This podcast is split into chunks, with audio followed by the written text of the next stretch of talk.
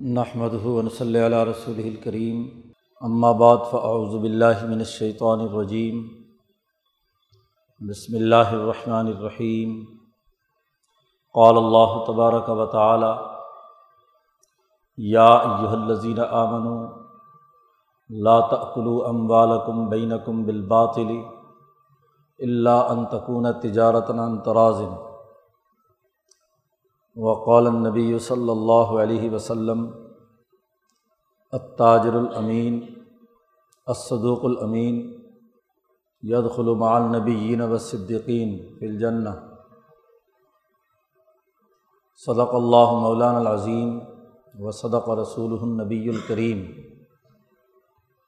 معزز دوستو، دین اسلام دنیا کا وہ واحد دین ہے۔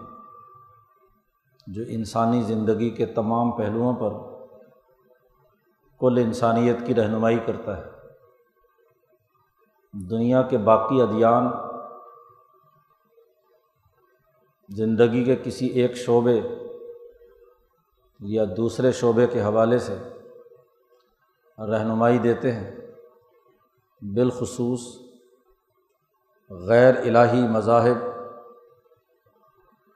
وہ انسان کی انفرادی اصلاح یا جزوی حوالے سے زندگی کے پہلوؤں پر انسانیت کو اچھے کاموں کی دعوت اور تبلیغ کرتے ہیں۔ لیکن دین اسلام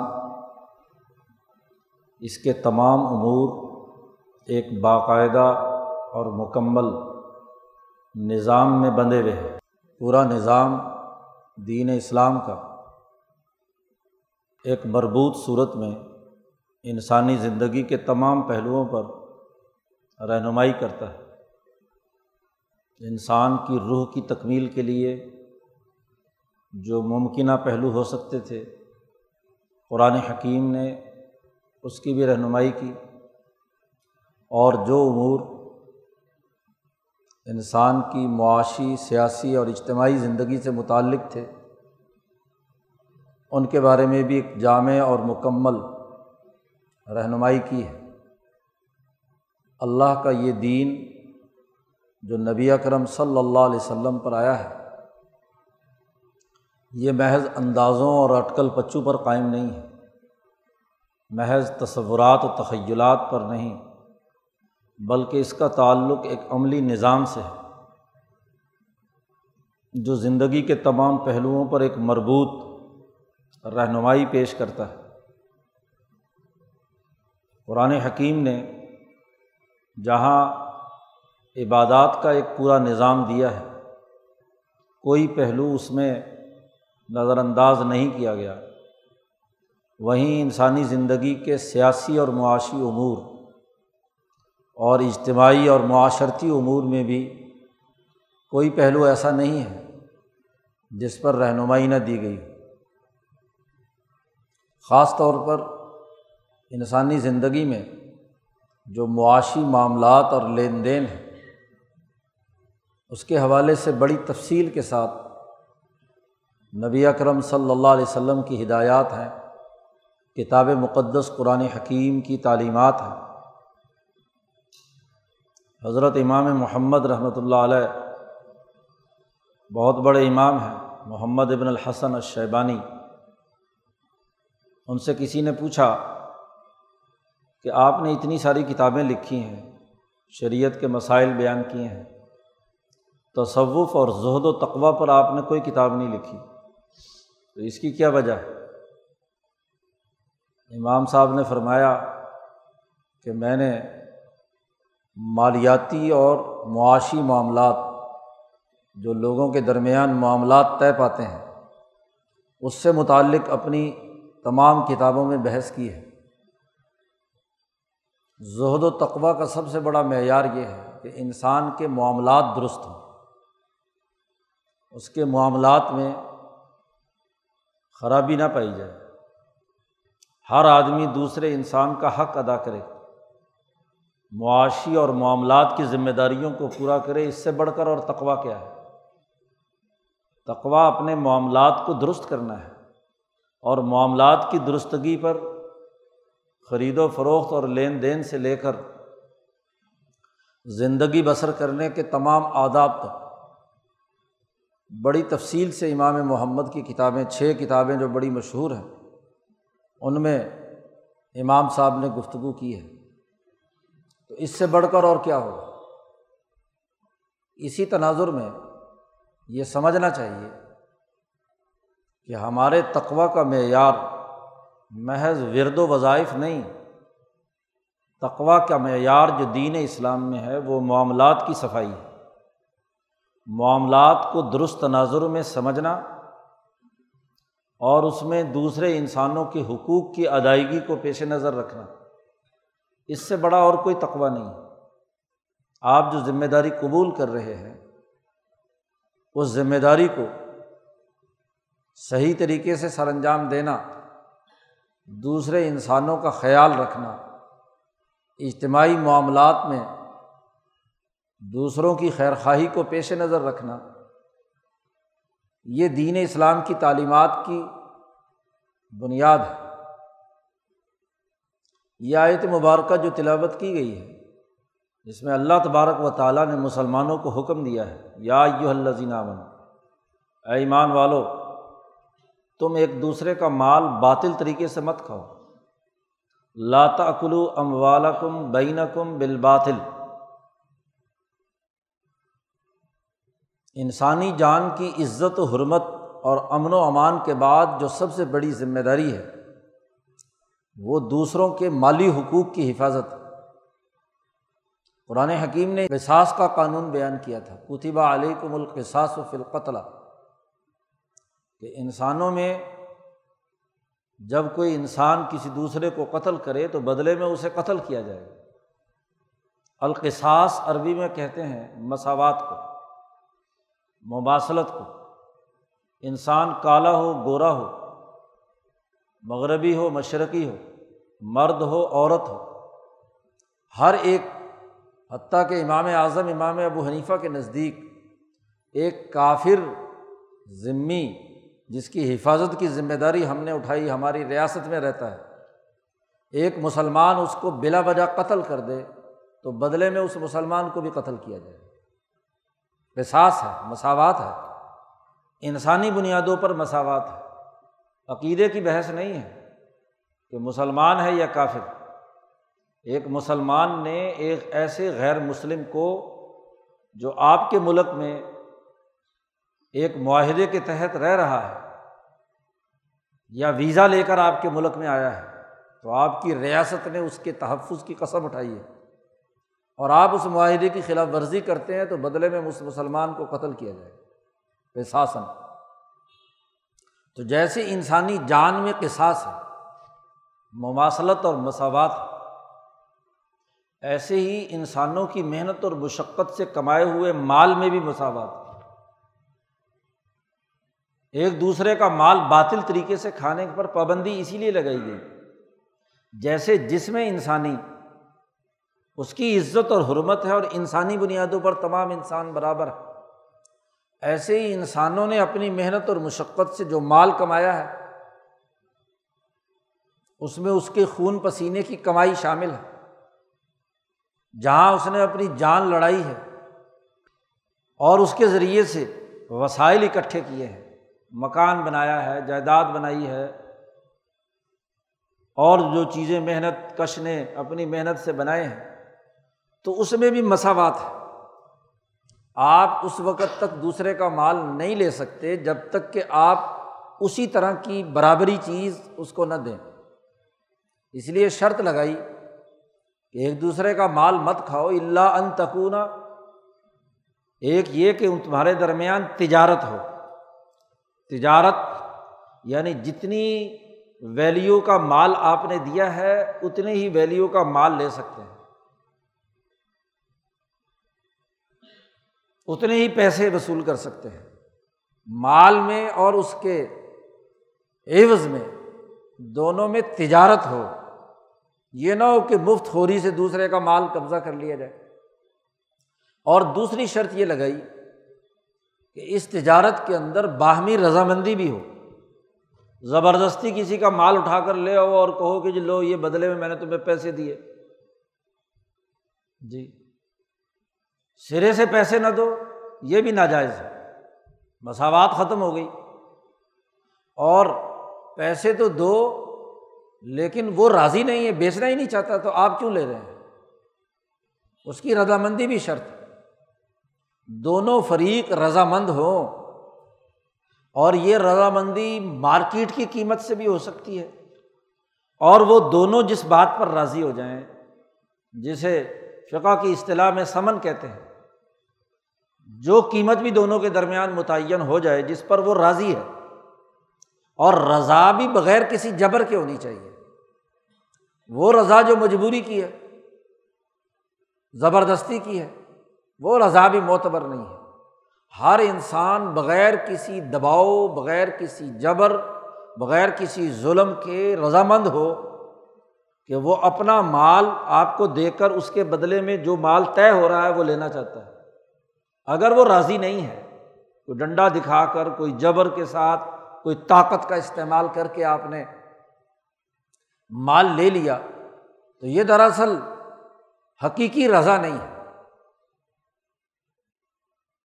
حضرت الامام شاہ ولی اللہ دہلوی فرماتے ہیں کہ کسی مجبور مفلس کا کم اجرت پر راضی ہو جانا مجبوری اور بھوک کی وجہ سے اس کا کوئی اعتبار نہیں۔ یہ رضامندی نہیں ہے، یہ ظلم ہے۔ جی آزاد مرضی سے بغیر کسی دباؤ کے۔ اب اگر یہ کہا جائے کہ جی وہ مزدور، اس نے تو رضامندی سے یہ کم مزدوری پر کام کرنا قبول کر لیا ہے۔ تو بھائی حالات کے جبر نے اگر اسے مجبور کر دیا اور سرمایہ داری نظام نے تو اکنامکس میں باقاعدہ اصول بتلا دیا۔ سامراجی اور ظلم کا اصول۔ کہ لیبر کے پاس بارگیننگ کی پاور نہیں ہے۔ سرمایہ دار کے پاس پاور ہوتی ہے۔ وجہ یہ ہے کہ ایک مزدور اگر ایک دن کام نہیں کرے گا، تو وہ دن اس کو وہ ضائع کر بیٹھے گا۔ اگلا دن تو نیا دن شروع ہوا اس دن کی مزدوری سے وہ محروم ہو گیا۔ اس کے پاس کوئی ایسی طاقت نہیں کہ اس دن کے آٹھ گھنٹوں کو وہ محفوظ کر لے۔ کہ آج نہیں بکے تو کل بک دیا گیا۔ لیکن جس کے پاس سرمایہ ہے، اگر آج اس کے سرمایہ میں کام نہیں ہوا اور بڑھوتری نہیں ہوئی تو سرمایہ تو محفوظ ہے نا۔ اگلے دن اس کو کیا ہے؟ اس سے اگلے دن۔ پھر ایک مزدور نہیں تو دوسرا دوسرا نہیں تو تیسرا تیسرا نہیں تو چوتھا۔ تو پہلے غربت پیدا کرو، مزدوروں کو مفلس اور مجبور بناؤ۔ اور پھر اس کی مجبوری سے فائدہ اٹھانے کے لیے کہ دس آدمی لائن میں لگے ہوئے ہیں۔ ایک اگر کم مزدوری پر راضی نہیں تو دوسرا دوسرا نہیں تو تیسرا تیسرا نہیں تو چوتھا۔ جو بھی راضی ہو جائے۔ تو یہ مجبوری یہ حقیقی رضامندی نہیں ہے۔ قرآن نے شرط لگائی ہے کہ حقیقی رضامندی ہو دونوں کے درمیان۔ اور وہ دونوں تبادلہ کرنا بھی چاہتے ہوں، تجارت۔ ڈاکہ، ظلم، چوری نہ ہو۔ کسی کے یہاں نقب زنی لگا کر مال لے کر آ گئے۔ اور اس کے بعد اب کہتے ہیں کہ لو جی تم یہ پیسے لے لو اس کے بدلے آپ کو چیز اچھی لگی۔ تو یہ چیز جو ہے ہمیں اچھی لگی، ہم نے لے لی، اس کے پیسے لو نہیں۔ باہمی رضامندی سے اور باہمی تجارت کے ساتھ اگر کسی کا مال آپ کے پاس آیا ہے تو درست۔ اور اگر ایسا نہیں ہے تو یہ باطل ہے۔ یہ حق نہیں ہے، باطل ہے۔ اب حق کا صرف تعلق عقیدے سے ہی نہیں ہے، صرف کسی عبادت سے ہی نہیں ہے۔ باطل کا تعلق کسی عقیدے اور محض کسی عبادت کے تعلق سے، غلط طریقے کی عبادت سے تعلق نہیں ہے اس کا محض۔ بلکہ باطل کا تعلق ہر اس عمل سے ہے۔ جو دونوں افراد کے درمیان یا اقوام کے درمیان، ممالک کے درمیان مساوات، مماثلت کے بجائے ظلم اور زیادتی کا سبب بنے، وہ باطل ہے۔ اور حق یہ ہے کہ جو ہر انسان، ہر نسل، ہر قوم کے حقوق کا تحفظ کرے۔ مساوی حیثیت پر ان کے معاملات ہونے چاہئیں۔ اس لیے خرید و فروخت اور لین دین میں اگر کوئی آدمی اپنی کسی سیاسی یا حکومتی طاقت کا استعمال کر کے کم قیمت پر چیز لیتا ہے وہ کہا نے لکھا ہے کہ کوئی جج صاحب، کوئی حکمران، کوئی جرنیل، کوئی مولوی اور مفتی اور کوئی قاضی بازار میں جا کر کاروباری اور تجارت والے آدمی سے کوئی چیز خریدتا ہے اور وہ اس لیے کہ وہ ایک افسر ہے، اس لیے کہ وہ ایک مذہبی رہنما ہے، اس لیے کہ وہ پیر صاحب ہے، تو اس لیے ان کو فری میں دے یا قیمت کم کرے اس کے جبر کی وجہ سے۔ تو وہ کیا ہے؟ ایسی خرید و فروخت اور لین دین جائز نہیں۔ یہ رشوت کے زمرے میں شمار ہو قاضی اور علماء کے لیے اور مذہبی طبقے کے لیے بڑی کڑی شرائط بیان کی ہے کہ عہدہ ملنے سے پہلے اگر ان کے خاندانی یا دوستانہ تعلقات ہیں اور وہاں وہ ایک دوسرے سے تحفے تحائف اگر لے دے رہے ہیں، ابھی عہدہ نہیں ملا، عام انسانوں کی طرح ایک آدمی ہے۔ تو حکمران یا عہدے دار بننے کے بعد صرف ان لوگوں سے تحفے تحائف کا تبادلہ ہو سکتا ہے۔ اس کے بعد اگر کوئی آدمی گفٹ لاتا ہے، تو وہ رشوت وہ ظلم ہے، وہ زیادتی ہے، وہ انسانی بنیادوں پر نہیں ہو رہا گفٹ، یا کسی دوستانہ خیرخائی کی بنیاد پر نہیں، اس کے پیچھے ضرور کوئی نہ کوئی مفاد وابستہ ہے۔ اور ایسا لینے والا سب سے بڑا ظالم۔ نبی کرم صلی اللہ علیہ وسلم کی حدیث، آپ صلی اللہ علیہ وسلم نے فرمایا کہ تین آدمی ایسے ہیں جن سے اللہ قیامت کے دن بالکل کوئی کلام نہیں کرے گا۔ سلاست لا یکلم اللہ یوم القیامہ۔ تین آدمی ایسے ہیں جن سے اللہ تعالیٰ قیامت کے دن کلام نہیں کرے گا۔ بوڑھا زنا کار جھوٹا حکمران، متکبر عامل اور افسر، تکبر اور غرور کرنے والا۔ جوانی میں اگر کوئی آدمی ذنا کرتا ہے، سزا ہے۔ سزا تو بوڑھے کے لیے بھی ہے۔ لیکن وہ بوڑھا آدمی جو ڈھسل گیا، بڑھاپے کے اندر بھی اپنی ہاں جی حرکتوں سے باز نہیں آتا۔ جی تو اس کے لیے کڑی سخت سزا بیان کی۔ اسی طرح وہ حکمران جو جھوٹ بولتا ہے ملکن کذابن ایسا حکمران جو جھوٹ بول کر اقتدار میں آیا ہے اقتدار پر آ کر جھوٹ بولتا ہے عوام سے۔ ایک ایگریمنٹ تھا نا۔ حکمران اور عوام کے درمیان بھی تو ایک معاہدہ ہے، ایک عقد ہے۔ اور ہر معاہدے اور عقد کے دو فریق ہوتے ہیں۔ دونوں کے درمیان عدل و انصاف اور مساوات ہے۔ اب اگر وہ اپنی عوام سے جھوٹ بولتا ہے، جھوٹے وعدے کرتا ہے، جھوٹی بات بیان کرتا ہے، تو ایسے جھوٹے حکمران سے اللہ تعالیٰ کبھی قیامت کے دن اس سے گفتگو نہیں کرے اور ایسے ہی وہ افسر، قاضی ہو، جج ہو، جرنیل ہو، مولوی ہو، پیر ہو، جس کی لوگ بات مانتے ہیں، جو حکم اور آڈر دیتا ہے لوگوں کو، وہ متکبر ہو جائے اور اپنے تکبر کے بل بوتے پر لوگوں کو کمزور اور حقیر سمجھے۔ ان کے مال لوٹنے اور ان سے چیزیں منگانے کے لیے آڈر دے دے، لاؤ جی فلانا مال لے آؤ۔ ہاں جی تھانے دار صاحب آڈر کر دیتے ہیں تاجر صاحب کو، کسی کاروباری کو، لاؤ جی وہ گاڑی لے آؤ۔ آپ دیکھیے کہ یہ سب سے بڑا ظلم ہے۔ تجارت میں رضامندی اور باہمی تبادلہ اور انسانی مساوات لازمی اور ضروری ہے۔ لیکن ذرا آپ دیکھیں، جب سے دنیا میں یہ سامراجی نظام قائم ہوا ہے اور اس کی اساس ایسٹ انڈیا کمپنی ہے، دنیا بھر کی ساری کمپنیوں کی اماں جان، یہ کمپنی ایسٹ انڈیا کمپنی ہے۔ اس نے تجارت کا اصول کیا بیان کیا؟ سرمایہ داری نظام کے تمام اصول پڑھ لیجیے یک طرفہ لوٹ مار، کاروبار، تجارت کے نام پر جو کچھ ہوتا ہے، وہ سب کا سب ظلم اور زیادتی ہے۔ دوسرے کے حقوق کو توڑنا ہے۔ طاقت اور جبر کے بل بوتے پر لوگوں کے حقوق چھیننا ہے۔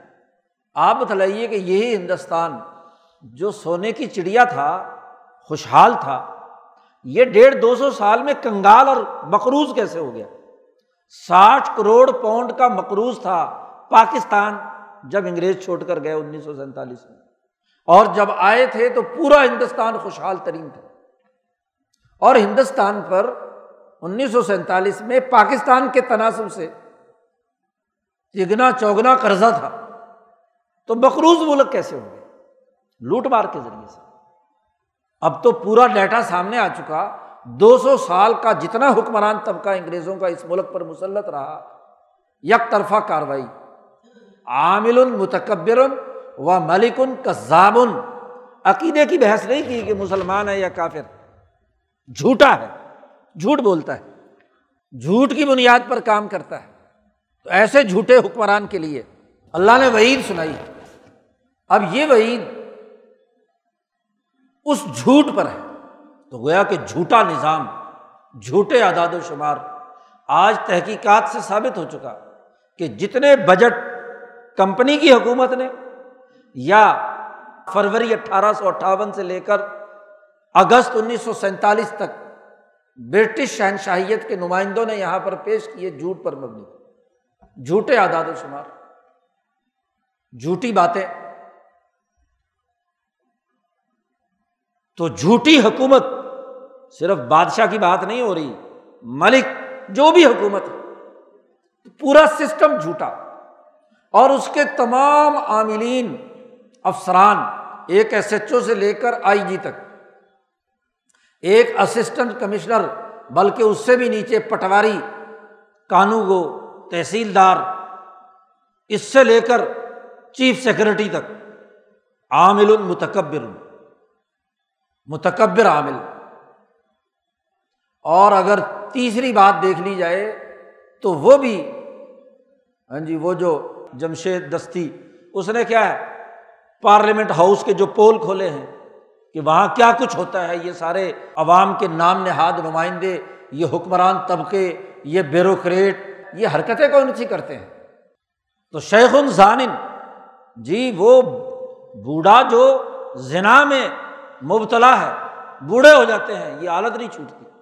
بلکہ ترقی کا معیار ہی یہ تین چیزیں ہیں۔ جھوٹ بولو، فائلوں میں دبا دو۔ جھوٹے فیصلے کرو، عوام کو بے وقوف بناؤ۔ ہاں جی افسر شاہی، متکبر ہو، کام نہیں کرنا۔ سارا دن دفتر میں بیٹھیں گے، وہ فلانے کے پاس چلے جا، اس کے پاس چلے جا، وہ کرے گا، وہ کرے گا۔ فائلیں گھومتی رہتی۔ اور جھوٹ پر بے حیائی پر جو سسٹم قائم ہو، تین بنیادیں جس سسٹم کی ہوں، اس سسٹم پر اللہ کی لانت پڑ رہی ہوتی ہے۔ اور قیامت کے دن اللہ تعالیٰ اس کو کسی شفقت اور محبت کی نظر سے نہیں دیکھے گا، عذاب کی نظر سے دیکھے ذلت اور رسوائی کی حالت۔ تو ایسا سسٹم جس میں تجارت دونوں فریقوں کے حقوق کی ادائیگی کے بجائے مساوی حیثیت کے برابر مساوی حیثیت کو نظر انداز کر کے قائم کی جائے تو وہ انسانیت کے لیے سوائے تباہی بربادی کی اور کیا ہے؟ آج یہاں جو تجارتی نظام آپ کے ملک میں موجود ہے، یہ اسی غلامی کے زمانے کا تسلسل ہے۔ سرمایہ داری نظام کی نئی شکل ہے۔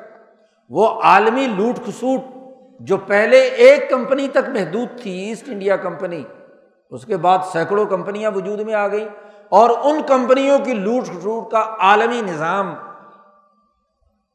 جس کا اس وقت سربراہ ہاں جی دنیا کی سب سے بدماش ریاستوں میں بڑی ریاست کا نمائندہ ہاں جی موجود ہے، جو I M F, World Bank اور ڈبلیو ٹی او، ان تین بڑے اداروں کے ذریعے سے دنیا بھر کی تجارت، معیشت، مالیاتی نظام کو کنٹرول کیے ہوئے۔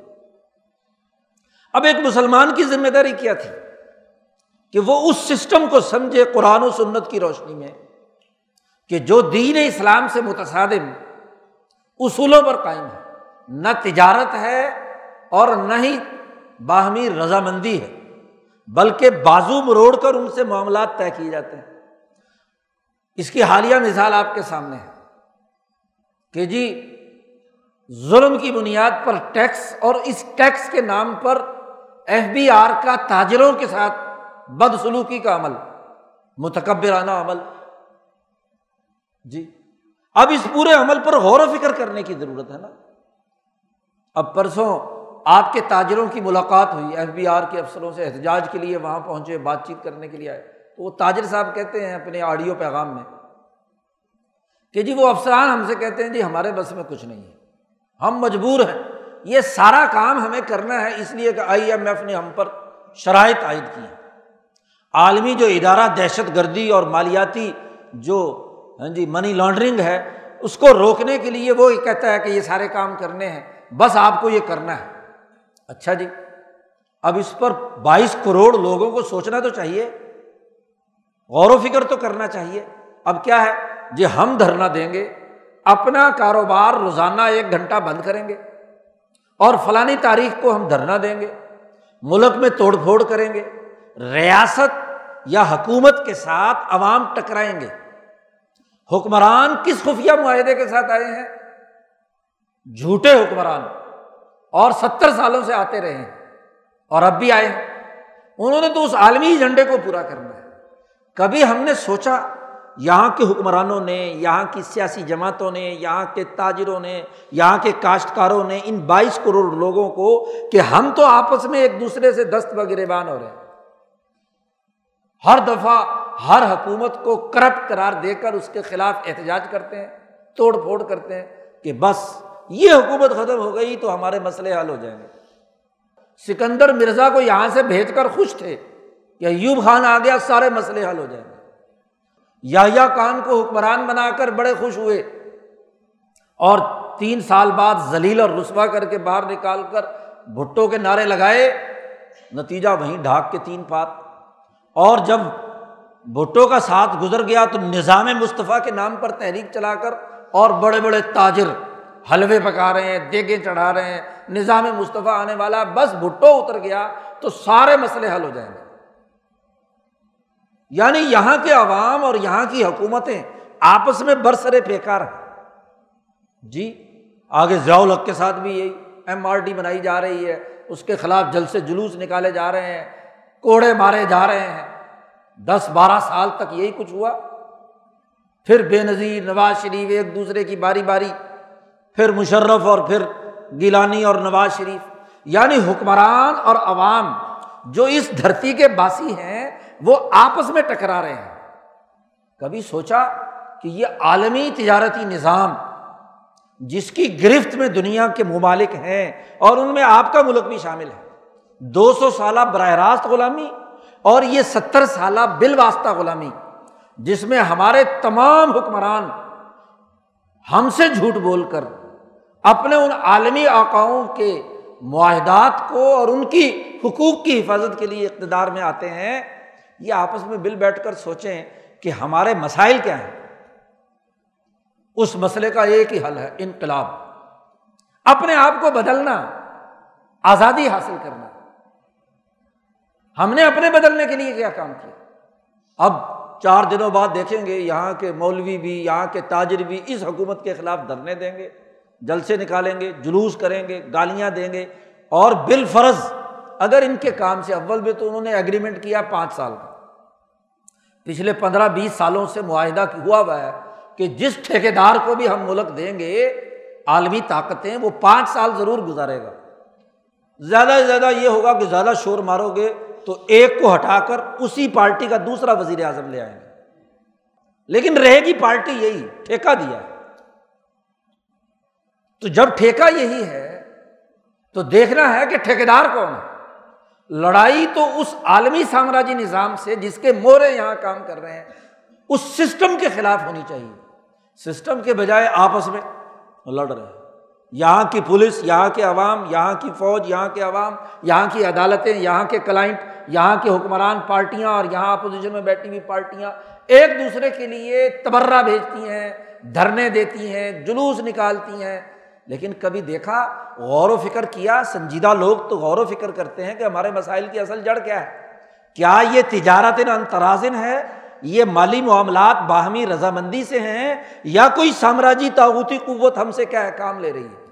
عالمی قوتوں کو جب یہاں ضرورت تھی منی لانڈرنگ کروانے کی کہ لو جی خوب پیسے ادھر سے ادھر بھیجو۔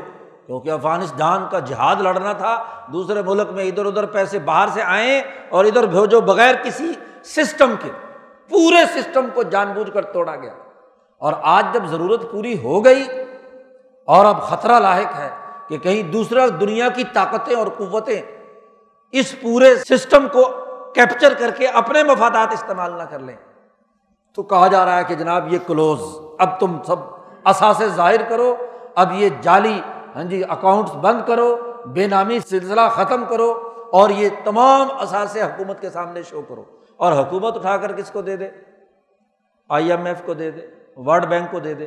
حکومت تو دراصل ان کی ایجنٹ ہے۔ آپ کا سسٹم آپ کا نہیں ہے۔ بائیس کروڑ عوام کے لیے نہیں ہے۔ یہ ان عالمی طاقتوں کا نمائندہ ہے جنہیں ایگریمنٹ کر کے ہاں جی انیس سو چھیالیس میں سپرد کیا گیا تھا آپ کی ریاست کو اور اس خطے کو۔ تو غلامی کے اس دوسرے نظام میں جس میں تجارت کا کوئی دائرہ نہیں ہے، اب نیک سے نیک تاجر بھی ہوگا، نیک سے نیک مولوی اور پیر بھی ہوگا، وہ گفتگو کرے گا یا حکومت کے خلاف یا حکومت کی حمایت میں اور تاجروں کے خلاف۔ لیکن اصل بات کہ خرابی کی جڑ کیا ہے؟ سیاست کی حقیقت تو یہ ہے کہ قوموں کی جو اصل امراض ہیں وہ سمجھے جائیں اور اس کا علاج سوچا جائے۔ امبیا کی سب سے بڑی خصوصیت یہی بیان کی ہے۔ نبی اکرم صلی اللہ علیہ وسلم نے کہ بنی اسرائیل کی سیاست ان کے امبیا کرتے تھے۔ کانت بنو اسرائیل تسوسحم الانبیاء۔ سیاست کسے کہتے ہیں؟ ہمارے یہاں سیاست کا نام ہے دھوکا فراڈ، جو جتنا جھوٹا ہو جھوٹ بول کر ووٹ مانگتا ہو، حکومت میں آتا ہو، بڑا چال باز ہو ہاں جی پانچ پانچ، دس دس گیندے بیک وقت اچھالے اور کسی کو نہ گرائے، اس کو کہتے بڑا سیاستدان۔ سیاست تو وہ ہے کہ جس کا تعلق انسانی مسائل کا درست ادراک، اس کے اسباب۔ سیاست دان ایک حکیم اور ڈاکٹر یا طبیب کی طرح ہوتا ہے، جو نبز دیکھ کر مرض کی شناخت کرتا ہے اور علاج کرتا ہے۔ امام شاہ ولی اللہ نے حکمرانوں اور سیاست دانوں کی بنیادی مشابت حکیموں اور طبیبوں اور ڈاکٹروں سے دی ہے۔ ایک اچھے انجینئر سے دی ہے کہ جو اپنی پیش آمدہ دائرے کے اندر مسائل کی نشاندہی کرتا ہے اور ان کے حل کا طریقہ کار بتلاتا ہے۔ تو مسئلہ جہاں ہے، اسے سمجھنے کی ضرورت ہے۔ مسئلہ تو یہ کہ عالمی تجارتی نظام اس کے مفادات ہیں۔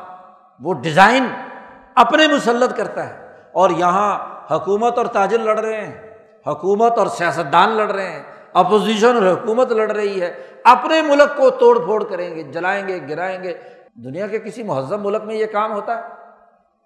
مسائل کا صحیح شعور حاصل کرنا اور ان مسائل کے حل کرنے کے لیے خود احتسابی، اپنی اجتماعی طاقت، اپنا نظریہ اپنی قوت پیدا کرنا، قومی طاقت پیدا کرنا، قومی جمہوری نظام وضع کرنا، مسائل کے حل کرنے کا طریقۂ کار استوار کرنا، یہ انقلاب ہے۔